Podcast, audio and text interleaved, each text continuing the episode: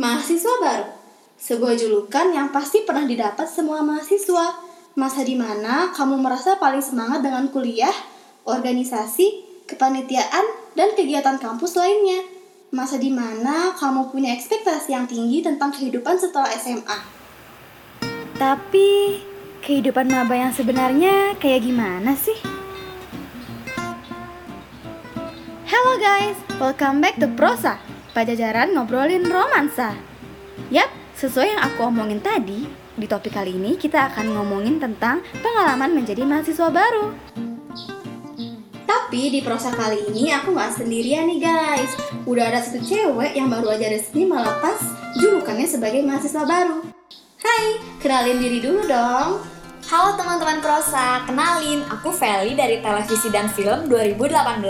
Aku udah bukan maba loh. Hai Feli, selamat ya akhirnya kamu melepas julukan sebagai mahasiswa baru.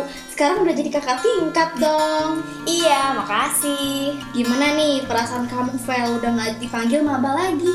Seneng banget dong pastinya. Sekarang aku udah punya adik tingkat. Terus nih, udah nggak ikut ospek-ospek lagi. Bener banget tuh. Tapi aku juga pengen tahu nih Fel, perasaan kamu dulu waktu pertama kali uh, baca pengumuman pas masuk Unpad gimana tuh? Aduh, campur aduk banget deh rasanya waktu itu. Seneng karena diterima di pilihan pertama. Ih, bahagia banget dong pastinya. Terus-terus kamu dulu uh, masuknya lewat jalur apaan tuh? Aku masuk lewat jalur SBMPTN. Wow, berarti kamu udah ngalahin beribu-ribu peserta dong. Kenapa milihnya TV dan perfilman tuh? Em, aku sih pengen banget kerja di stasiun TV. Terus-terus semangat banget deh waktu diterima di Unpad. Sampai gak sabar banget nunggu Tuibon Prabu, fakultas, sama jurusan. Oh, jadi kamu yang rajin nanya ke OA Prabu kapan ada Tibon? Lah, kok tahu sih? Iya, kan aku admin OA lainnya. Eh, serius? Bercanda-bercanda. Tapi emang sih setiap mahasiswa baru tuh pasti nggak sabar nunggu Tibon, ya nggak sih? Soalnya aku dulu gitu juga. Bener banget. Nah, kenapa sih kita nungguin Tibon? Soalnya nih biar bisa nunjukin kalau kita tuh udah diterima di Unpad. Hmm, benar banget. Terus-terus, habis tahu kamu diterima, kamu ngapain lagi tuh, Vel?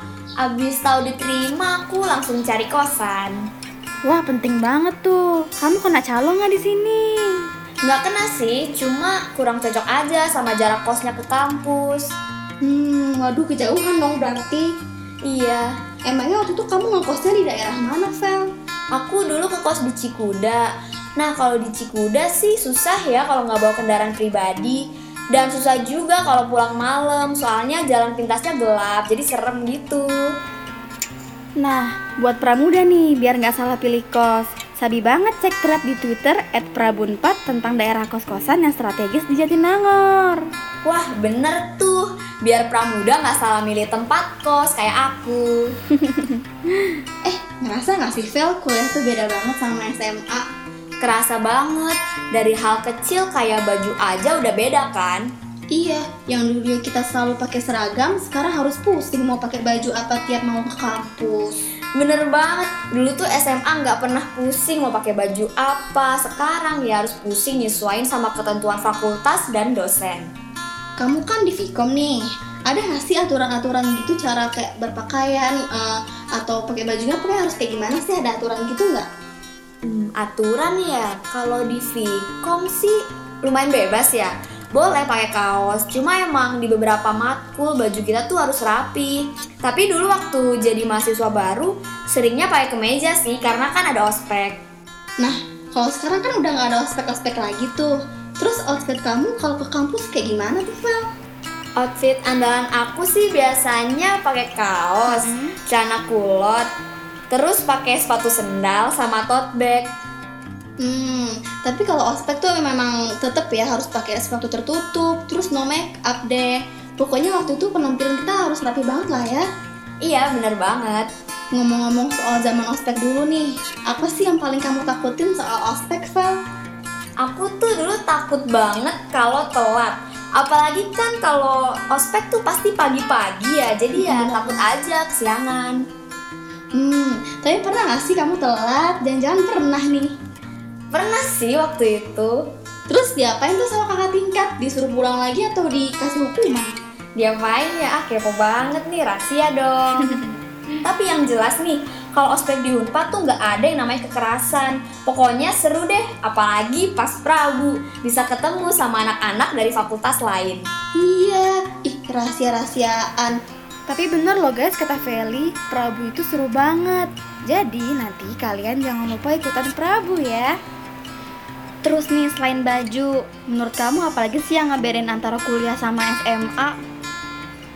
Apalagi ya? Oh ini sih, kalau SMA kan diajarinnya sama guru, kalau kuliah sama dosen. Loh, kan sama-sama pengajar tuh. Emang apa bedanya, Vel?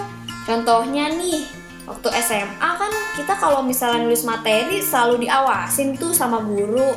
Tapi kalau sama dosen mereka juga nggak peduli sih kita mau nulis atau enggak. Hmm, mungkin teman-teman pramuda pada bingung nih kenapa gitu. Jadi dosen itu udah nganggep kalau kita udah mahasiswa, jadi harus punya inisiatif sendiri, ngelakuin sesuatu tanpa perlu disuruh-suruh lagi. Iya, jadi kita semua harus punya kesadaran sendiri nih. Jangan karena nggak disuruh, jadi kita nggak nyatet. Hmm, ngomong-ngomong soal nyatet nih, banyak kan teman-teman 2019 yang nanya kuliah tuh harus pakai binder atau pakai buku. Kalau kamu sendiri gimana nih kalau nyatet materi? nggak ada ketentuan sih cuma aku biasanya pakai binder ya. Tapi kalau teman-teman sukanya pakai buku tulis juga nggak apa-apa kok. Mau nulis di batu juga boleh. Tapi ya ribet aja sih bawa-bawa batunya kan. Yang pokoknya nggak ada aturannya Yang kan. penting jangan foto kali aja ya nggak sih? iya. Eh Div. Tapi aku ngerasa sedih juga sih waktu tahu keterima di Unpad kan keterima, kenapa sedih tuh Vel? sedih karena harus rantau. Ya walaupun aku deket sih dari Bekasi tapi tetap sedih gitu. Karena kan ya jauh dari orang tua dan harus siap hidup mandiri. Hmm, kalau itu aku juga sedih banget. Gimana tuh Vel dulu waktu kamu ngerasain baru pertama kali ngerantau? awalnya sih nggak betah ya. Makanya aku jadi balik ke Bekasi hampir tiap minggu Wow, boros banget dong harus bolak-balik. boros banget sih makanya aku selalu salut nih sama temen-temen yang asalnya jauh dari sini mereka keren banget bisa nahan rasa kangen ke keluarga dan daerah asal mereka Gak kayak aku gitu yang dikit-dikit pulang Tapi untungnya aku mulai nemu nih alasan yang bikin aku betah di Jatinangor Iya tuh keren banget deh teman-teman kita yang datang jauh-jauh dari sini. Kamu bisa betah di Jatinangor. Gimana tuh caranya? Kasih tahu dong ke kita. Temen-temen dong Serunya main sama temen-temen bikin aku gak sedih dan betah di sini Nah, buat teman-teman pramuda yang masih belum tahu apa aja sih hal yang bisa bikin kita jatuh cinta sama Jatinangor, salah satunya adalah teman-teman kita. Mereka yang nantinya akan jadi tempat kita curhat, nemenin kita makan, gila-gilaan, dan masih banyak lagi. Pokoknya, dengan kehadiran mereka, kesedihan kita bakal hilang deh. Terus nih, satu hal lagi yang bikin aku lupa sama kesedihan aku yaitu kepanitiaan. Nah, itu juga tuh teman-teman. Eh, Maba tuh ambis banget gak sih sama kepanitiaan? Kamu gitu gak? Jelas dong, dulu semangat banget ikut kepanitiaan. Setiap ada open recruitment, langsung aja daftar sampai nggak sadar kalau udah gabung di banyak kepanitiaan. Terus tahu-taunya panik sendiri karena semua caranya bentrok. Hah, terus eh, cara ngatasinnya gimana tuh Vel? Eh, yang paling penting sih harus bisa atur waktu ya. Bener Dan banget. kita juga harus urutin prioritas sesuai kemampuan dan minat. Hmm, jadi buat teman-teman pramuda kalau misalkan daftar kepanitiaan tuh jangan asal daftar aja. Aktif boleh, tapi jangan berlebihan. Bener banget tuh pramuda. Jadi mahasiswa mungkin kelihatan menyenangkan, pakai baju bebas, ikut kepanitiaan, bisa nongkrong sesukanya tanpa takut dimarahin orang tua. Dan masih banyak lagi deh hal-hal menyenangkan lainnya. Tapi di balik itu semua, ada kewajiban harus kita laksanakan, membanggakan orang tua dengan mewujudkan cita-cita kita.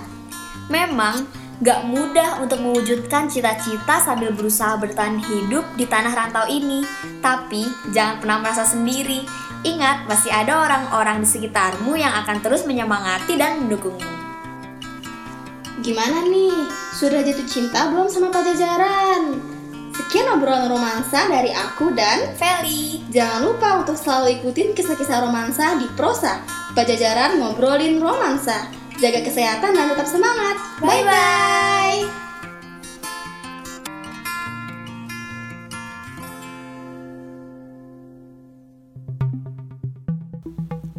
Terima kasih sudah mendengarkan siniar Pajajaran Prosa.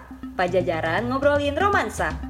Agar kamu bisa terus mengikuti informasi terkini terkait Prabu, jangan lupa ikuti semua media sosial Prabu dengan nama pengguna @prabunpat di Instagram, Twitter, Facebook, ASFM, YouTube, Line, serta situs kami di www.prabu.unpad.ac.id.